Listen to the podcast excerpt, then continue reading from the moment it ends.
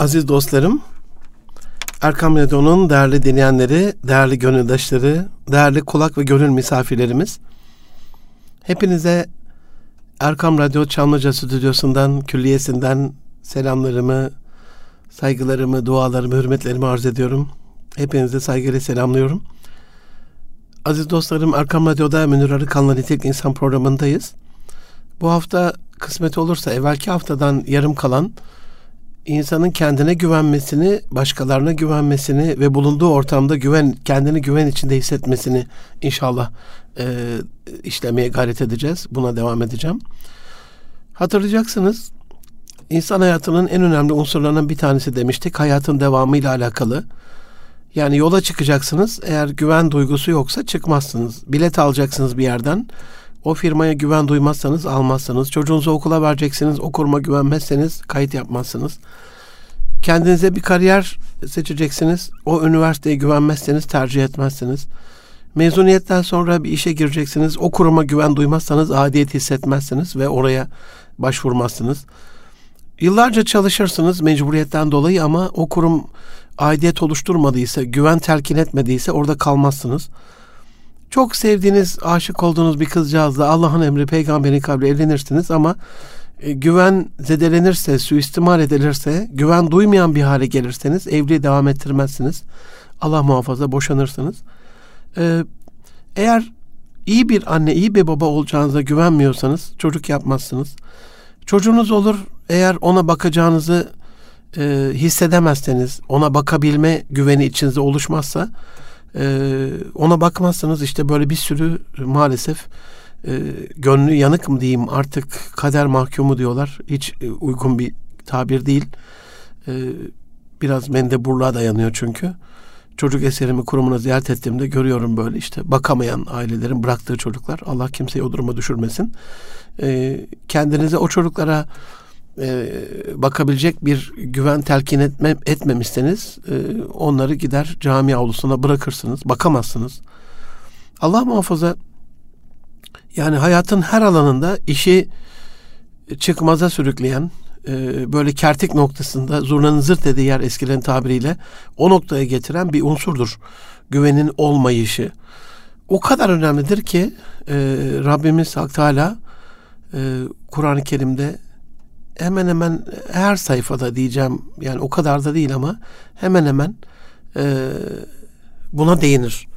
Yani kendine güven duymamızı sağlamak adına buna da mecbur değildir ama ilahlığına rağmen güven telkin edici ayetleriyle Allah'ın vaadinden dönmemi, dönmeyeceğini, Allah'ın mutlaka sözünde duracağını, e, dolayısıyla ona güven duymamızı, e, bu kurduğu sisteme inanmamızı, bunun sonucunda hiç kimsenin emeğinin zayi olmayacağını. Şimdi e, kurumlarda işten ayrılmalar niye oluyor? Ben size söyleyeyim yani kurumsal koçluk yapıyorum, executive coaching, danışmanlık yapıyorum, e, seminerler veriyorum, eğitim veriyorum.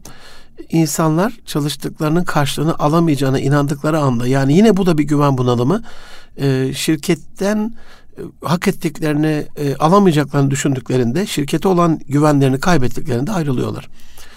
E, dolayısıyla bu güveni kaybetmemek adına yani zerre kadar e, bir emeğiniz bile zayi olmayacak. Zerre ve men ya'mel miskal zaraten hayran yara ve men ya'mel miskal zaraten şerran yara. Hayırda ve şerde zerre kadar miskal ağırlığında bir şey bile Allah zayi etmeyecek diye işte bunu garanti ettiği için bize güven duyuyoruz. O güvenin içerisinde de e, Allah emeği zayi etmeyecekse, insana sadece çalışmasının karşılığı varsa e, bu güven içerisinde hayata devam ediyoruz. Üç temel dayanıyor. E, kendimize güven duymak, güvenilir bir kişiliğe sahip olmak ve başkalarına güven duymak. Normalde bazen insanlar aşırı düzeyde kendine güven duyuyor can dostlarım. Bu e, biraz böyle insanı kendini sevmeye, kendini sevmeciliğe, narsizme, e, egoistliğe, bencilliğe götürüyor. Değişik değişik böyle şeyler e, özgüven patlaması karşı tarafta eğer bir e, terbiyesizliğe e, vesile oluyorsa o kendine güven duymak değil. Kendine güven duymak ne demek? İşte e, bu program bana teklif edildiğinde eğer bu aklım, bu imanım bende kalırsa, bu sesi Allah lütfederse belli hazırlıklarla, şartlarını sağlayarak, araştırmalar yaparak bu programı yapabileceğime inanmak. Kendine güven duymak. Evet ben bu programı hazırlarım, bu programı sunarım diyebilmek. Ama Allah küt diye şu anda sesimi alsa e, ona yapılacak bir şey yok. E, stüdyoda A, B, C şıkları var ama elektrikler gitse işte jeneratör şöyle olsa e, e kesintisiz güç, güç kaynakları böyle olsa bilmem işte yok anten böyle olsa gibi bir sürü ABCD planları en sonunda hepsi de bilse e, yayın da olmaz. Veya siz şu anda radyoyu kapatsanız onu almazsınız. Dolayısıyla burada o kendine duymanın insanlık onuna uygun işler yapabilmekle alakalı bir güven duymak. Yoksa ben çok güven duyuyorum kendime giderim bir adama tokat atarım. Ee, bundan çok eminim. Hayır. Güvenilir olmak da insanların sizi tahmin edilebilir bir e, çevrede tutması, çerçevede tutması demek. Yani hani e, mümin elinden dilinden e, emin olan kişi, güvenilir olan kişi ya o anlamda. E, mesela iki şeritli bir yolda gidiş geliş karşıdan gelen arabanın üzerinize direksiyonu kırmayacağına güvenmeniz. E, o, o insanlar güvenilir ama size bir polis şey yapsa haber verse işte karşıdan yüz arabadan işte bir tanesi e, deli e, arabayı kaçırmış kimin üzerine kıracağı belli olmaz dese herhalde aracı ya yana çekeriz ya da tersin tersin dönürüz geriye doğru oradan kaçarız. Dolayısıyla insanların bu ikinci madde güvenilir olma kısmında e, komşuluğunuza güvenmesi, anneliğinize güvenmesi, babalığınıza güvenmesi, evlatlığınıza güvenmesi, akrabalığınıza güvenmesi, iş yerinde işin bir emanet namus olduğunu düşünürsek size teslim edilen, size e, tevdi edilen e, işin sizin tarafınızdan bitirileceğine, o projenin yapılacağına olan e, güven. Bizim vatandaş olarak devlete olan güvenimiz, güvenilir bir devlette yaşamak, güvenilir yöneticilerin idaresinde yaşamak, e, güvenilir vatandaşların aidiyet duygusuyla e, vatan bağlılığı, vatan bağı olan bir ülkede yaşamak. Bu bu maddede. Üçüncü madde başkalarına güven duymakta. Yani bizim dışımızdaki kişilere e, yaptıkları işlerle ve icraatlarla alakalı güven duymak. E, buna kısmen e, evvelki hafta e, değinmiştim. O açıdan e, inşallah bu üç maddeyi kısaca bir hatırlatmış oldum. Farklı örneklerle biraz daha e, açmış oldum. E, genellikle e, can dostlarım güven dediğimizde bunu ilk suistimal eden şeyin e, söz verip sözünde durmamamız olduğunu düşünüyorum. Yani e, güvenilir olmak istiyorsak eğer biz bir insana söz vermişsek şu anda mesela e, Allah muhafaza Rabbim yardımcılar olsun adliyelerde e, bu sürüm sürüm sürünen, birbirini sürüm sürüm süründüren, evlendikleri ve nişanlı oldukları günlerdeki o vaatlerini unutan, sözünde durmayan, e, boşanma aşamasında olan, e, boşanmayı da kendilerine bir e, eziyet haline getiren e, çiftlerin durumu bu. Nasıl oluyor da o duruma geliyor? Sözünü tutmuyorlar. Yani ben seni çok seveceğim diyor, sevmiyor. Ben bir dediğini iki etmeyeceğim diyor, 12 ediyor. Ee, ben diyor gözüm senden başkasını görmeyecek diyor. Gidiyor eşini aldatıyor. Ben diyor iyi bir baba olacağım. Ee, çocukları oluyor. Umursamaz bir baba oluyor. Umursamaz bir anne oluyor. Ben diyor işte sana evde yardımcı olacağım. işleri kolay kılacağım. Ev işlerinde e, savsaklıyor gibi. E, o sözünü tutmamak o güvenin e, virüsü oluyor. Kemiriyor ağaç kurdu gibi e, özü sözü bir insan olmadığımızda da karşı taraf zaten bunu gözünüzden, sesinizden, e, konuşurken ki o sesin frekansından, fonetiğinden, diksiyondan, artikülasyonundan, o sesin tınısından hisseder. Güvenilir bir insan mısınız, değil misiniz? Bu söz bu sözün sahibi nasıl bir insandır? Sözü dinlenir mi yoksa aman hemen zaplayalım başka bir kanala mı geçelim? Bunu anlarsınız. Dolayısıyla bir bütünlük sergilemek adına güvenle alakalı e, sözümüzde durmayı, sözü tutmayı Rabbim bize lütfeylesin. Çok önemli bir unsur. Bir görevi yapacak bir etkinlik bizde var. Bir beceriye sahibiz. Bu konuyla alakalı mesela düşünün. Şirkete gidiyorsunuz. E, tam kapının girişinde birisi bir serpak mendil düşürmüş yere. E, bunu bu bir kirlilik, bir göz kirliliği, bir görüntü kirliliği, bir çevre kirliliği. Bunun bir şekilde bir tarafından alınıp çöpe atılması lazım. Peki o mendili, o kirli mendili yerden alıp çöpe atacak e, bir beceriye sahip misiniz? Evet, eliniz kolunuz var. Gözünüz onu görüyor. Sonuçta onu alıp oraya atabilirsiniz. E, peki e, bu konuda bunu başka birine e, havale ettiğinizde ne oluyor? Ama bana ne? Ne oldu şimdi? E, siz bir bütünlük sergilemediniz. E, o görevi yapacak yetkine sahip olmanıza rağmen, beceriye sahip olmanıza rağmen e, o sorumluluğunuzu yerine getirmediniz. Savsakladınız, başkasına devrettiniz, görmezden geldiniz. İşte ailelerde de böyle oluyor. Yani aidiyet dediğimiz şey, ait olma hissi e, ne kadar yüksekse insanların e, bu sözünde durması, bütünlük sergilemesi, sorumluluğu yerine getirmesi bunun sonucunda da ya bu insan çok güvenilir bir insandır. Mesela e, çok pahalı şirketlerin yiyecekleriyle alakalı bir tane bir Amerikan şirketinde e, öyle bir yazı okumuştum paketi açtığımda. Bir çerez e, firmasıydı. E, bu kadar pahalı olmasının sebebi e, gözleriniz kapalı bir şekilde bunu alıp ağzınıza attığınızda bile içinden bir kabuk çıkmayacağına olan güveni vermemiz gibi falan böyle bir güzel bir vecize vardı içerisinde. Hakikaten hani bir yemek yediğinizde e, veya bir yerden bir şey aldığınızda sizin aldatılmadığınıza olan güvenin güven duygusunu veriyorsunuz. O güven duygusunun karşılığında o yüksek bedeli veriyorsunuz. Ya da bir yere gittiğinizde illa bu bir mal ve e, şey olmak zorunda değil, ürün olmak zorunda değil. Bir yere gittiğinizde e, çay aynı çay ama oraya 5 katı, 10 katı, 20 katı daha fazla para vermenizin sebebi orada size e, nezaketsiz davranılmaz. Orada size hizmet edilirken canı sıkılmaz. Orada size çok kibar davranılır. E, işte çay getirdiğinde küt diye böyle masaya şu anda benim vurduğum gibi e, bu şekliyle konmaz. Üstünüze dökülmez.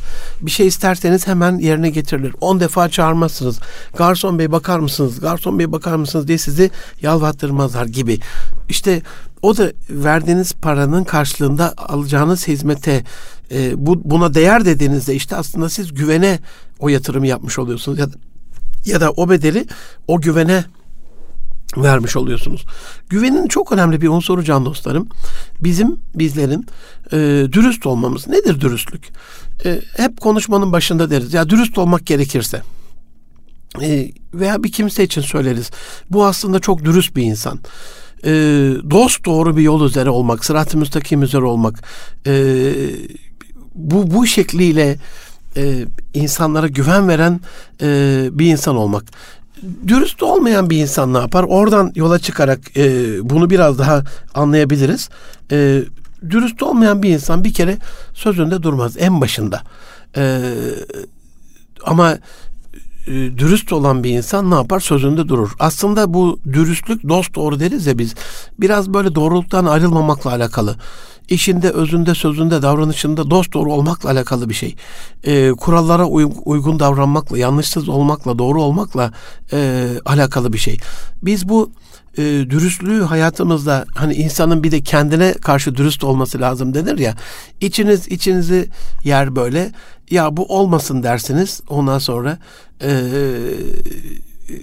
çok da böyle Farsçanın sevdiğim bir kelimelerin bir tanesi e, bu dürüstlük. Dürüst şeyinden geliyor e, kökünden. Yani içtenlikle, doğrulukla, açıklıkla e, ki bir özel bir kişilik güzelliğine, özelliğine sahip olmayı ifade ediyor. Dürüst dediğiniz insan işte yalanı, dolanı, hilesi, düzenbazlığı yoktur. Güvenilir bir insandır. içtenlikle davranır, kibardır. Mesela az evvel verdiğim peçete örneğinde o yerdeki kirli peçeteyi, mendili e, alıp hemen atmayan bir insan içtenlikle kendine güvenilir, bu şirketin kusurlarını örter bir insan olmadığını ifade etmiştir aslında orada. Bir de dürüstlüğün içerisinde adalet de vardır. Bir yanlışlık gördüğünüzde e, diyelim evdesiniz salondaki masanın üzerinde e, kirli bir tabak var, kirli bir bardak var. Bunun illaki mutfağa gitmesi gerekiyor. Bunu illaki bir iki götür, birisi götürecek değil mi? Siz gördüyseniz adaletin tecelli edip hemen orada sorumlu yerine getirip o kas gücünüzle onu yapabildiğiniz şekliyle oraya götürmeniz lazım. Ama bana ne dediğinizde işte o içtenlik, kibarlık, insaflılık, güvenirlik olmuyor. Ee, o Osmanlıcaki tabiriyle e, hüsnü niyet tecelli etmiyor. Ee, o açıdan e, İnşallah e, Rabbim dürüst olmamızı da nasip eylesin. En önemli unsuru bu e, güvenilir olmanın e, sorumlulukları yerine getirebilmek. Mesela çok kurumsal şirketlerde insanların organizasyonel el kitapçılık, kitapçıkları vardır. E, bir yönetim danışmanı bunu titizlikle e, çalışmıştır, yerine getirmiştir. E, oluşturmuştur. İnsanların ne yapacakları bellidir.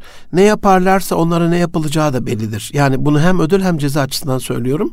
Ne yaparlarsa başlarına ne geleceği de belli olduğu için onlar o bütünlük içerisinde şirketin de kendileriyle alakalı sözünü tutacağını, onların da şirkete karşı sözünü tutacağını karşılıklı bir güven unsuruyla bunu tesis etmişlerdir. Bu anlamda e, ailedeyseniz sorumlulukların bilinmesiyle alakalı. Geçen Harvard bun, bununla ilgili bir araştırma yapmıştı. Küçük yaşlarda biraz ağır bile olsa, ağır sorumluluklar bile olsa e, sorumluluk sahibi yapılmak üzere yetiştirilen çocuklar e, sofrayı topluyorsunuz mesela. Bizde normalde tabağı, bardağı, işte sürahiyi e, çocuğa vermeyiz. Evet hayati bir risk varsa vermeyelim ama e, sürahi düştüğünde mesela e, kırılmayacak düzeyde yerde halı varsa e, bardak düştüğünde kırılmayacak düzeyde yerde öyle uygun bir şey varsa onu bile vermemiz gerekiyor. Niye? Çocuk çünkü e, ben bunu dökeceğim, ben bunu kıracağım, ben bunu buna zarar vereceğim e, kaygısıyla yetiştirildiğinde ileride hani güven unsuru ne dedik? İnsanın kendine güven duyması. Bu şekilde sorumluluk verilmeyen çocuklar ileride ya ben zaten sakar bir çocuğum. Ben çocukluğu ve gençliği dönemince kendine güvenilmeyen bir çocuğum. Dolayısıyla ben ne yapayım? E, ben bunu yapamam. Çok basit bir şey bile olsa e, o kadar terapi yapmamıza, o kadar e, fikir vermemize rağmen yok yok hocam ben bunu yapamam diye kendine güven duymayan bir kişiliğe dönüştürüyor. Başkalarına güven duymamızla alakalı en önemli unsur hani di, kendi güvenilirliğimizle ilgili sorumluluğumuzu yerine getirmek ama e, sorumluluk sahibi olmak ama başkalarıyla alakalı da e, beklentilerin e, karşılanıyor olması. Yani bir insana güven duyuyorsanız büyük ihtimalle e, onunla ilgili beklentilerinizi karşılıyordur. E, büyük ihtimalle gönlünüze girmiştir. Büyük ihtimalle özü sözü birdir. E, dolayısıyla sizi e, şoka uğratmamışlardır. Bir güven bunalımı ya, yaşatmamışlardır size. E, bu anlamda da bu tür e, kişilerle biz onlara güven duyarak ilişkiyi devam ettiririz. Ama siz mesela apartmandasınız, bir komşunuz var. E, güven duymak istiyorsunuz. İlk daha taşındınız ziyaret ediyorsunuz. Bir bakıyorsunuz ki işte evde sizin yanınızda küfürlü konuşmalar oluyor. Bir bakıyorsunuz ki e, işte biraz da diyelim bir saat oturdunuz vakitte akşam 10-11 esnemeler başladı sizin karşınızda. Bir bakıyorsunuz işte saati soruyor e, ev halkı birbirine. E, ne oldu şimdi? E, iyi ağırlanmadığınızı hissederek ikinci defa o evi ziyarete gitmezsiniz. Bu kadar basit. Çünkü başta bir beklentiniz vardı. E, çok basit bir şeyiyle mesela işte evladınızın düğünü var. E, düğünde insanlar artık böyle verdikleri şeyin kenarına bir şeyler yazarak ben bu kadar verdim ha e, diye bir şey söylüyorlar. Olmaması daha uygun ama şu açıdan e, kültüre yerleşmiş. E, siz işte diyelim çeyrek altın taktıysanız öbür taraftan da bir beklentiye giriyorsunuz. Ya ben onun düğününe gitmiştim. İlla çeyrek altın beklemeseniz bile ben onun düğününe gitmiştim. O da benim düğünüme gelir. Ee, eğer imkanlar da uygunsa işte bu yarım altına tam altına bileziğe kadar e, çıkabiliyor. İhsanın şeyi yok sonuçta sınır yok. Burada insanların birbirinden beklentileri e, en uygun bir şekilde karşılandığında e, şahane dediğimiz anların en şahının yaşandığı o kişilerle alakalı da aşk düzeyinde birbirimize bağlandığımız bir durum oluyor. Mesela bu iki, iki karşı cinsin e, arasında bir şeyse aşk oluyor ve üç buçuk milyar kız, üç, üç buçuk milyar erkek bunlar birbirine aşık oluyorlar. Ne üzerine? Bir beklentisi vardı. Bu bir iyi bir anne olur mu? E, fiziksel açıdan da bazı özellikleri vardır hanımların. E, psikolojide e, erkeklerin hanımefendilere bakışlarında e, işte vücudun belli bölgelerine odaklanmalarının sebebi acaba işte e, çocuğum olursa bu hanımefendi çocuğumu doyurabilir mi? Onu yeteri kadar emzirebilir mi? Ya da doğumu işte e, yapabilecek düzeyde hamileliği e, güvenli bir şekilde, sağlıklı bir şekilde devam ettirebilir mi? Yani bağışıklık sistemi çok güçlü olabilir mi? Gibi bir sürü özellikleri varmış. Ee, şeyde şu anda bile 2019 yılında bile şu anda e, Asya'da işte Afrika'da birçok kabilede e, evlilik öncesinde fiziksel özelliklere bakılması adına erkeğin güçlü kuvvetli olması. E, geçen öyle bir belgesel izlemiştim. E, Hindistan'da işte bir boğayla karşılıklı savaşmasını, e, onu yenmesini e, eğer yenemezse evlenmiyor. Hanımefendiler de orada onu izliyorlar. Onlardan bir tanesine evlilik teklif edebiliyor. Ben boğayı yenmiş bir insanım yani güçlü kuvvetliyim. Neyi arıyor insanlar? E, evlilik öncesinde güven duyacağı, e, bu benim beklentilerimi karşılar mı? E, evlendikten sonra başımıza gelecek zor durumlarda e, benim e, istediğim bir hayatı bana verir mi? Bunu arıyor aslında insanlar. Ortada tabii böyle bir beklenti olduğunda bir de risk var. Riskin karşılanmaması. E, dolayısıyla insanlar genellikle o riski elimine etmek için, azaltmak için e, davranırlar. Yani tercihleri riskin en az olduğu seçeneğe doğrudur. E, ticaretin bu kadar bereketli olmasının sebebi de hayranıyım ben o tür. Bende yok öyle ticari bir zeka da ticaret zekası olan insanların hayranıyım. Onlar zaten o yüzde beşlik e, grubun e, girmediği riske girerler. O yüzde beşlik grubun girmediği riskin içerisinde de yüzde doksan beşin nasibi vardır. Dolayısıyla hani bu nasip çalmak adına değil ama yüz parçaya ayrılmış bir şeyin 95'i pas geçip almaz almaz almaz. E, çünkü alırken düşme ihtimali, alırken kafaya bir taş düşme ihtimali, alırken bir zarar görme ihtimali vardır. Ama o riske giren 5 kişi e, onu alırlar. Anadolu'da düğünlerde böyle bayrak töreni vardır. Bilmiyorum e, şu anda da e, yapılan yerler var mı? Çocukluğumuzda çok izlerdik bunu. Çok keyifli olurdu. Hani düğün evinde bir bayrak direğinin ucuna bir soğan e, saplanır ve asılırdı o. Çok e, e özel bir ağacın tepesine. O ağaca çıkmak da bayağı maharet gerektirirdi ağaç olmasa bir evin çatısına falan yaparlardı bunu. Gençlerden hangisi o riske girerek ne riski var? Düşme riski var, yaralanma riski var. Allah korusun ölme riski var yani bu kadar şey. Zor bir yere asarlardı çünkü onu. Ama aldığında da düğün sahibinden güzel böyle kallavi bir ulufe alırlardı. Güzel bir baş çalırlardı. Aynı böyle biz birbirimizle alakalı e, güven duymak istiyorsak mesela aileyle alakalı konuşuyorsak eğer e, diyelim iki karşı e, cins arasında birbirine taban tabana zıt iki dinin e, müntesipleri Müslüman bir erkekle e, Hristiyan bir hanımefendinin evliliğini ele alalım. Müslüman erkek o sırada ne düşünür? Ben e, bu hanımefendiyi İslam'a davet ederim. Onunla e, İslami bir yuva kurarım. O bana güvenir, inanır. Zaten onun kalbi de buna ısınmış durumda. Beni de sevdiği için, aşkı için benim dinime de gelir. Dolayısıyla biz mutlu bir e, hayat süreriz. Bu tür düşünen insanlarda bunu yapabilen insanlar var mı? Var. Yapamayan insanlar var mı? Var hem de çok. Ne oldu şimdi? Güvenle alakalı o riske giren insanların bir kısmı e, o girdiği riskin e, karşılığını alamadı. Bir kısmı da o riske girerek hak ettiği şeyi aldı. İşte oradaki beklentileri, riskleri güven duygusuyla alakalı terazinin kefesinde iyi tartmak lazım. E, bunu tabii biz terazinin kefesine koyarken de çıkarlarımızı ortaya koyarak e, bunu e, konuşuyoruz ya da karşıya hissettiriyoruz. İnsanlar genellikle hani küçücük çocukken bile e, dün böyle e, yolda bir e, çocuk yavrucak gördüm. Annesi ve e, büyük kızı dondurma yiyorlardı. E, küçük çocuk da bebek arabasındaydı.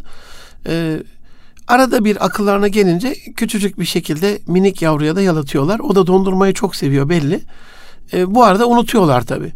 E, bebek arabasındaki çocuğu kendileri yemeye devam ediyorlar. Ee, çocuk böyle yukarıya doğru bakıyor.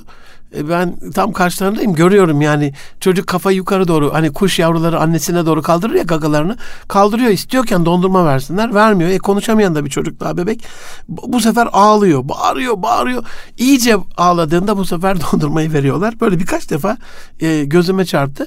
Aslında biz burada kendi çıkarlarımızı koruma adına e, küçüklükten e, bize kodlanan bir şey. Yani e, işte altını ıslattığında ya da e, kirlettiğinde e, bağırıyor. Niye?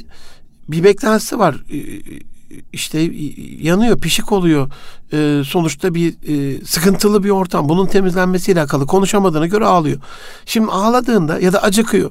E, işte acıktığında, ağladığında E, ya da işte e, uyanıyor. Mesela güven duygusu uyandığında birini görmesi lazım. Terk edilmişlikle alakalı şeyler var.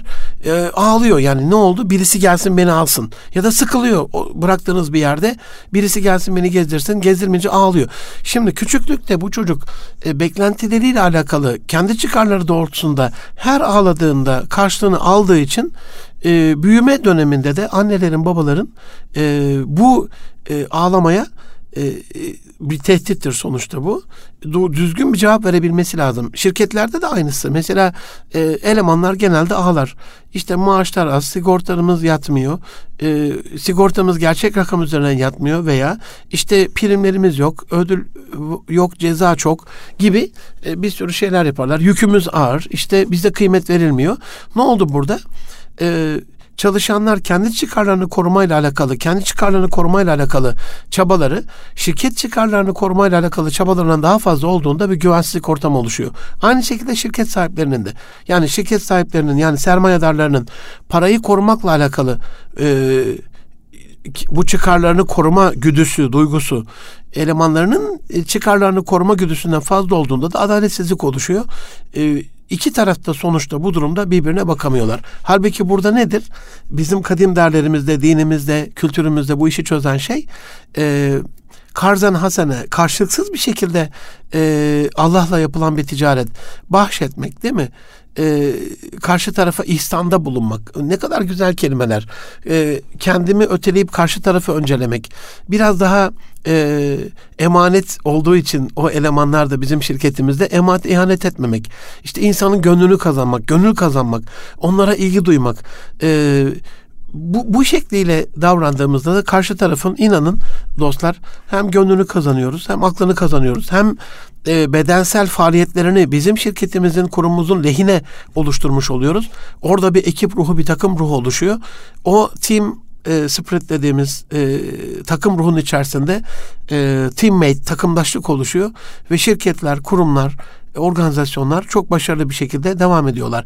Dolayısıyla hani kurumsal manada da eğer bir kurumda e, aile de bir kurum, şirketler de bir kurum, belediyeler de bir kurum, bütün STK'lar, vakıflar, dernekler de bir kurum.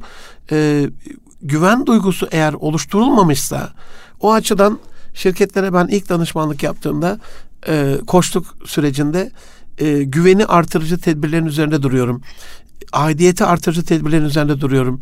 Özellikle bunların sağlanması, bunun garantisinin sağlanmasıyla alakalı e, şirket değerinin e, şirket ilkelerinin, prensiplerinin oluşturulmasıyla alakalı sizi siz yapan e, temel değerlerinizin oluşturulmasıyla alakalı, paylaşılan değerlerin oluşturulmasıyla alakalı bir çalışmanın e, içerisinde oluyorum. Bu oluştuğunda da insanlar sorumluluklarını çok daha güzel yapıyorlar. O değere sahip olduklarında insanlar birbirlerine çok daha iyi güveniyorlar. O güven de onları başarılı kılıyor. Aziz dostlarım e, ikinci yarıda yine devam edeceğiz güven unsuruna. E, her programda demem ama lütfen konunun ehemmiyetine istinaden lütfen bizden ayrılmayın. Az sonra ikinci yarıda görüşmek üzere efendim. Erkam Radyo'nun değerli gönüldaşları, Erkam Radyo'da Münir Arıkan'la Tek İnsan programındayız. Programın ikinci yarısında bu haftanın güven duymak, güvenilir bir insan olmak e, konusunun ikinci bölümünde inşallah kaldığımız yerden devam edeceğiz.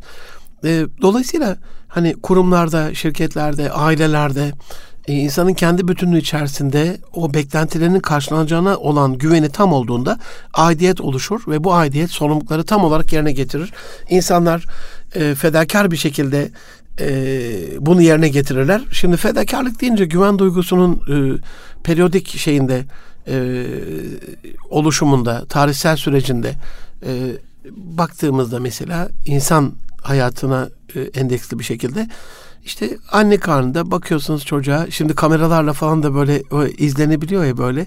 İşte üç zarın içerisinde o prezenta sıvısının içerisinde hiçbir risk yok. Ee, göbekten bağlı birbirine e, anne ve çocuk işte birbirine göbekten bağlı denmesinin sebebi de o zaten.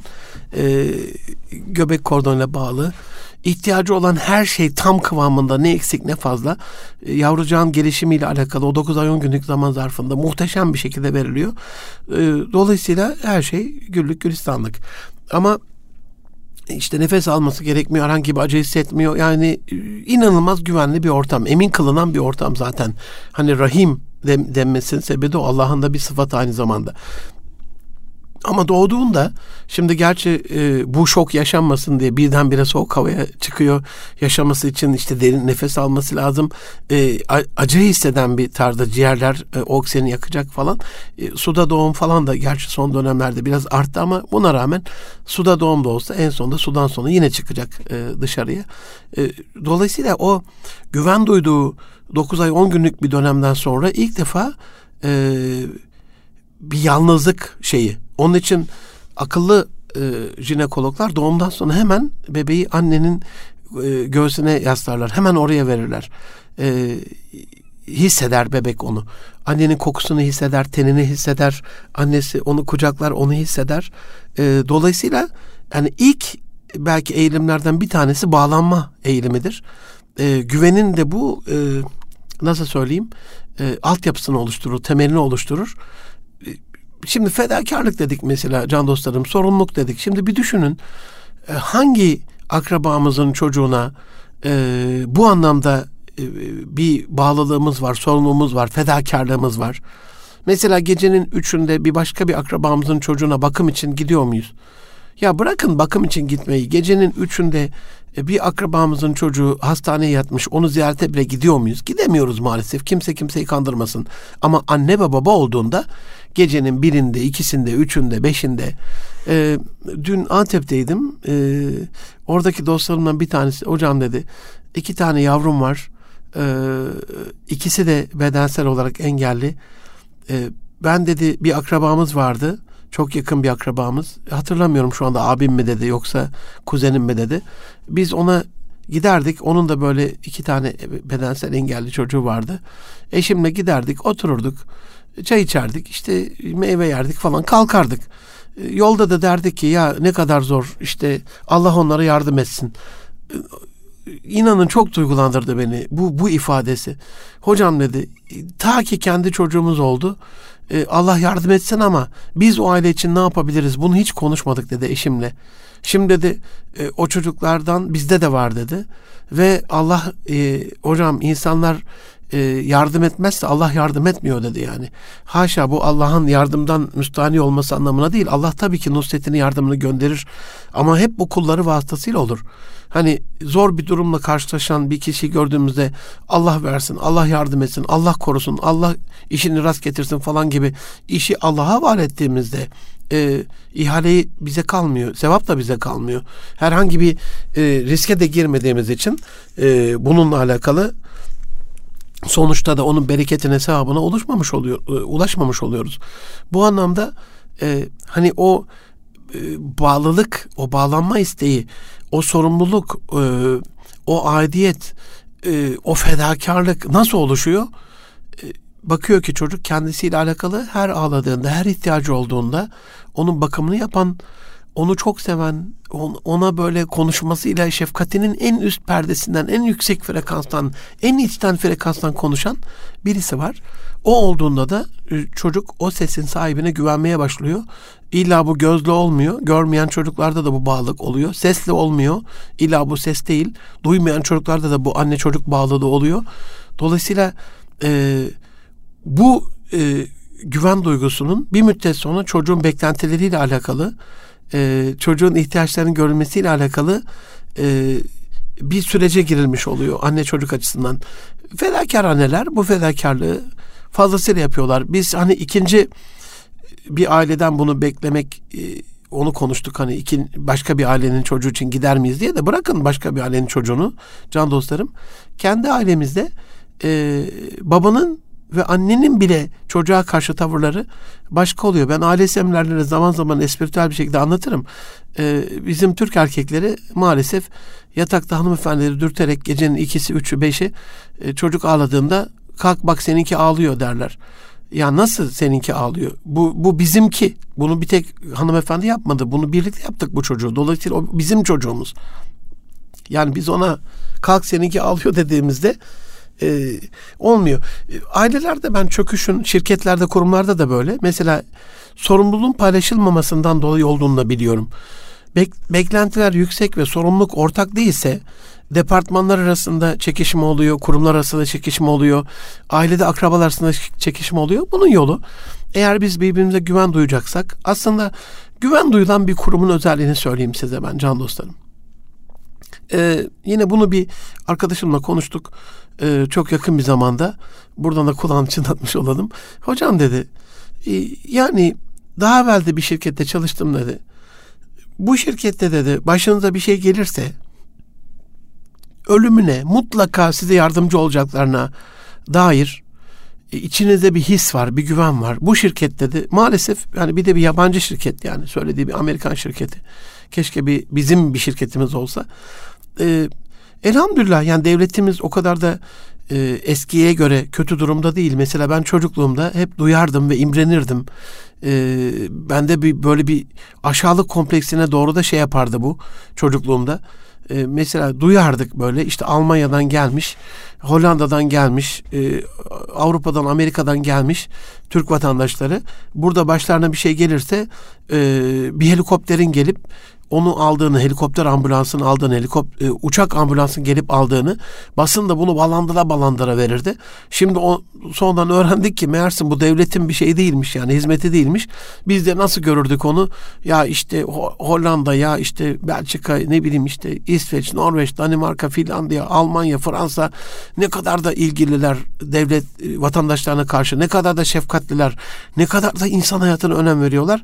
Sonra büyüdük, gittik geldik oralara gördük ki sigorta primini yatırmıyorsan, sigortan yoksa ne vatandaşı olursan ol dünyada ne Amerikalı Amerika'da e, rahat uy, e, kendi beklentisi karşılanıyor. Yollarda sürünüyorlar. Sefil perişanlar. Paran olmadığında ölmüş durumdasın. Ne de Avrupalı bu şekliyle.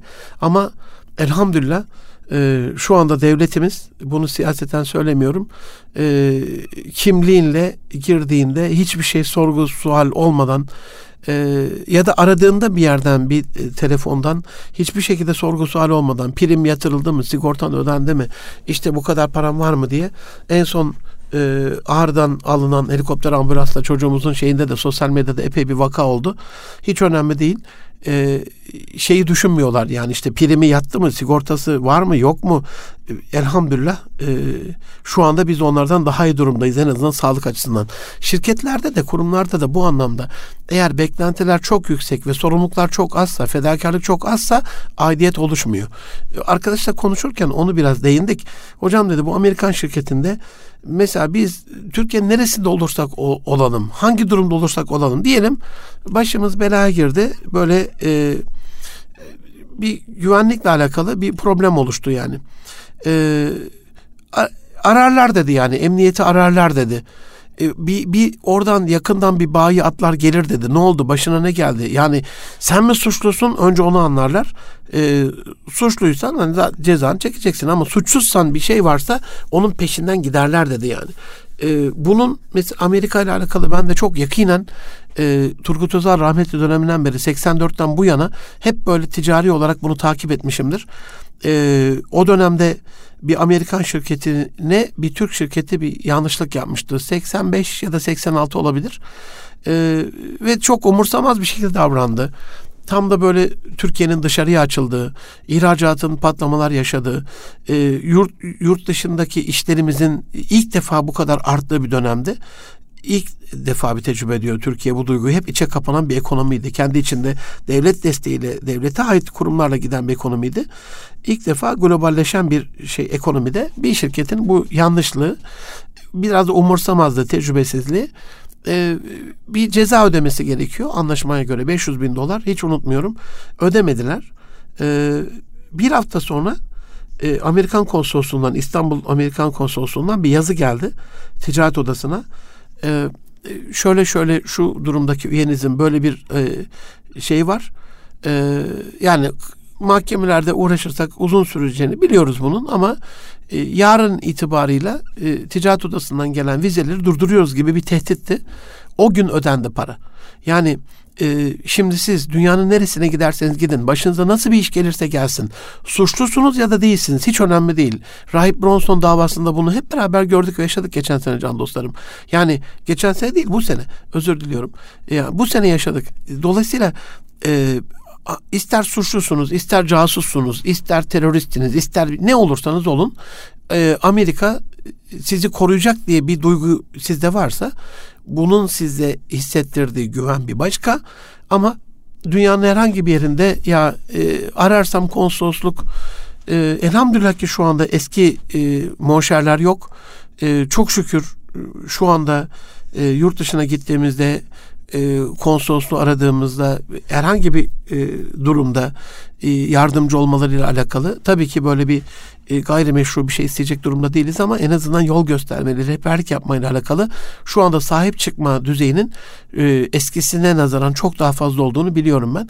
Bu anlamda e, eğer biz e, kendi içimizde yaşadığımız kültürde, yaşadığımız çevrede gerçekten iyi hisler içinde yaşamak istiyorsak, iyi, iyi, iyi bir insan olmak istiyorsak, e, güvenilir olmakla ve başka insanlara güvenmekle bunu sağlayacağız.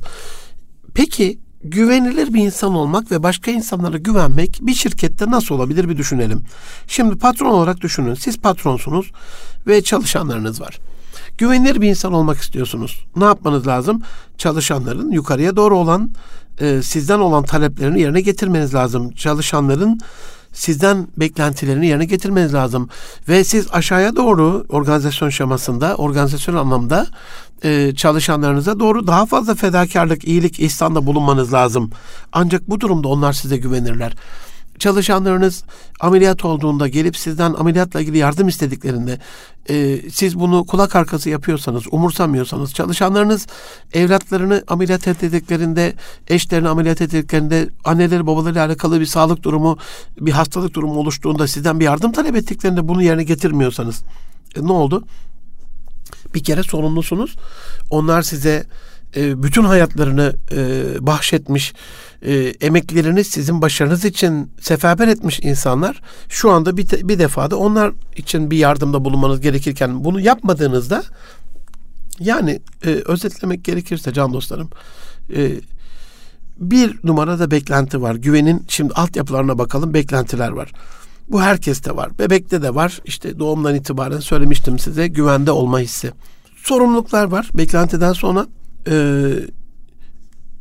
yani insanların e, o sorumluluklarını yerine getirilmesi beklentisi güveni oluşturuyor. Ama dördüncü aşaması bunun fedakarlıklar. Yani bir insanla ilgili anneniz, babanız, eşiniz, çocuğunuz olabilir, patronunuz, çalışanlarınız olabilir, beklentide beklentidesiniz. O insanın da bu beklentiyi yerine getirme sorumluluğu var. Yani anne ise çocuğunu beslemekle alakalı, baba ise çocuğuna bakmakla alakalı, evlatsa anne babaya yardımcı olmakla alakalı bir sorumluluğu var. Ee, ama bazı durumlarda, gerçi bazı durumlarda, her durumlarda bir fedakarlık gerektirir bu. Yani diyelim ziyaret edeceksiniz belli bir finansal bir fedakarlık gerektirir, zamansal bir fedakarlık gerektirir. Onlar size bir iyilikte bulunacaklarsa bu finansal fedakarlık gerektirir. Genellikle anne babalar çocuklarla ilgili bunu kendi aleyhlerine, çocukların lehine kullanırlar fedakarlığı. Yani e, ben de bir baba olarak, e, eşim de e, evimizde bir anne olarak, biz anne baba olarak şunun tam farkındayız ki çocuklarımız olduktan sonra hiçbir zaman en iyileri biz giymemişizdir, en iyileri biz yememişizdir, en iyileri biz kullanmamışızdır. çocuklarımızın bunu kullanmasıyla alakalı bir fedakarlık için olmuşuzdur. O da çocuklarımızın bize olan elhamdülillah bağlılığını, e, sevgisini, saygısını e, tamamlamayla alakalı o e, hadiyeti oluşturmayla alakalı bir e, rahmet olarak bize geri dönmüştür. Aslında tam tersinden bakacak olursak can dostlarım e, güven bunalımı dediğimiz şey ne? Bakın adı üstünde bunalım yani. E, bu insandan A e, olayını, A eylemini bekliyorum. E, bu onun sorumluluğunda. Ama bak bunu yapmıyor. Bu fedakarlığa katlanmıyor. O zaman başa dönüyoruz. Ben buna niye gü- güven duyayım? Aile içerisinde eğer muhabbetiniz artsın istiyorsanız e, sorumluluk alanınızda olmasa bile fedakarlık yapıp bir beklentiyi karşıladığınızda bunun sonucu size olan güven. Peki bir insan size güven duyduğunda bunun sonucu ne oluyor? Sevgi oluyor, saygı oluyor, takdir oluyor. E, dolayısıyla hani hayatın omurgası dediğim şey de buradan dolayı çıkıyor can dostlarım.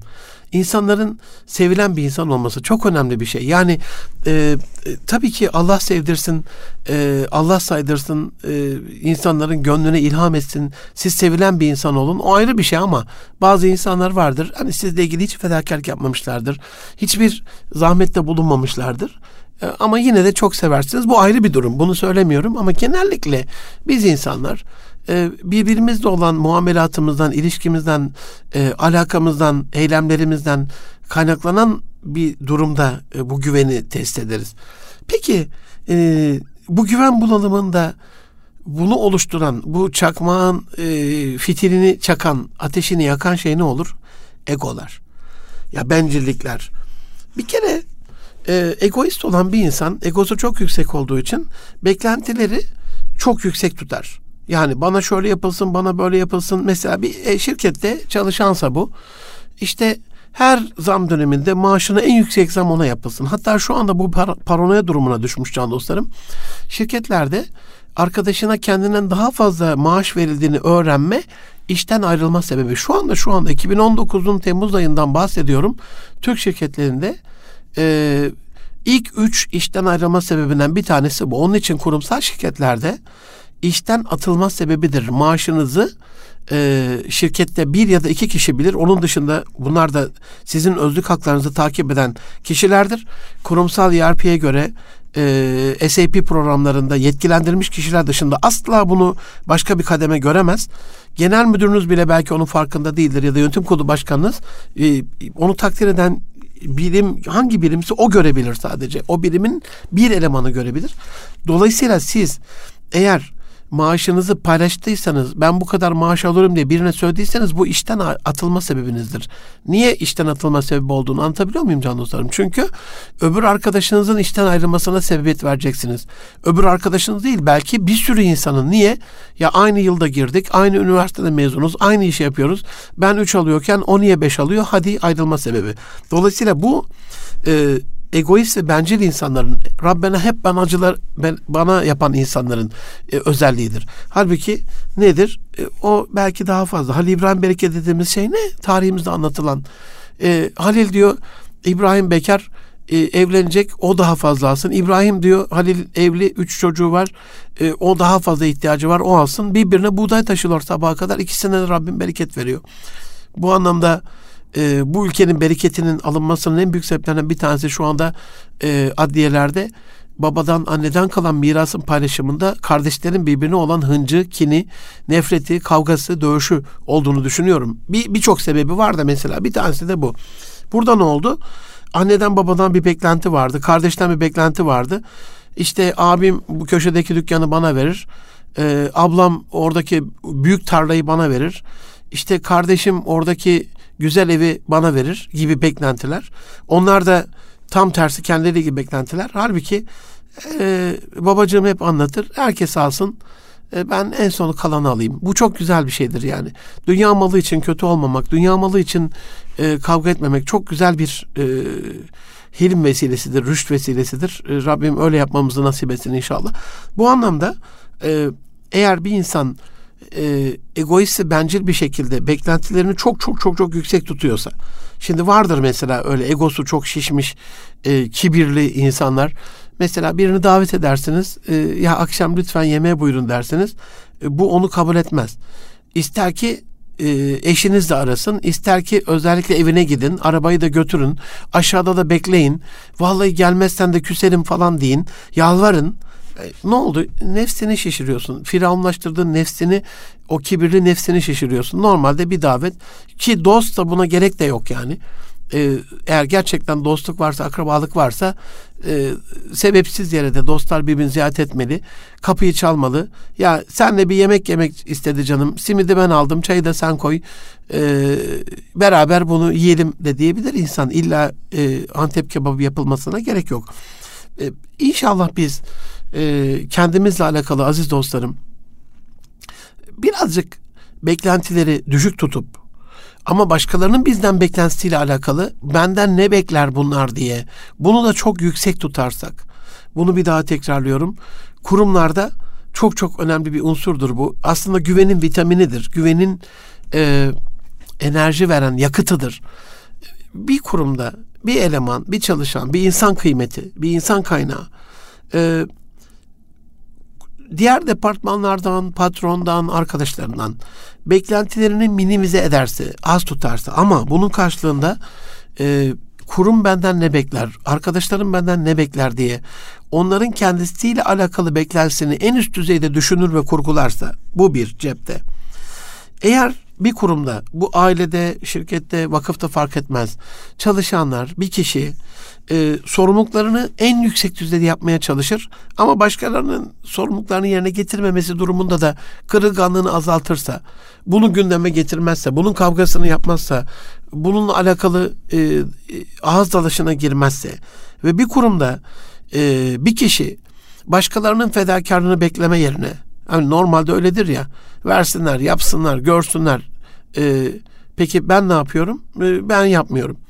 Bir kurumda bu anlamda başkalarından beklediği fedakarlıkları minimize edip kendi fedakarlığını artırırsa bu insan üç tane hayra e, kavuşur. Birincisi güvendir. Güven kendi içinde bu insan kendine güvenir, başkalarına güvenir, başkaları da bu insana güvenir. Üçü bir arada. İki, bu insan sevilen bir insan olur. Ee, Allah da birini sevdirdi mi can dostlarım bu tadından yenmez olur yani. Ee, çok önemli bir şeydir. Ve bunun bu ikisinin sonucu olarak da bu insan saygı duyulan bir insan olur. Saygın bir insan olur. Bu anlamda inşallah güven unsurunu birbirimize karşı ailemizde, kurumumuzda, e, bulunduğumuz her ortamda, arkadaşlık ortamında, sosyal çevremizde, kendi içimizde, kendi hayatımızda yaşadığımız, gerçekleştirdiğimiz güvenilir bir insan olduğumuz ve bunun sonucunda da e, sevgiye ve saygıya kavuştuğumuz, böyle hayatın çok güzel bir hale geldiği, tatlı bir hale geldiği bir hayat diliyorum. E, hoşça kalın, Allah'a emanet olun can dostlarım.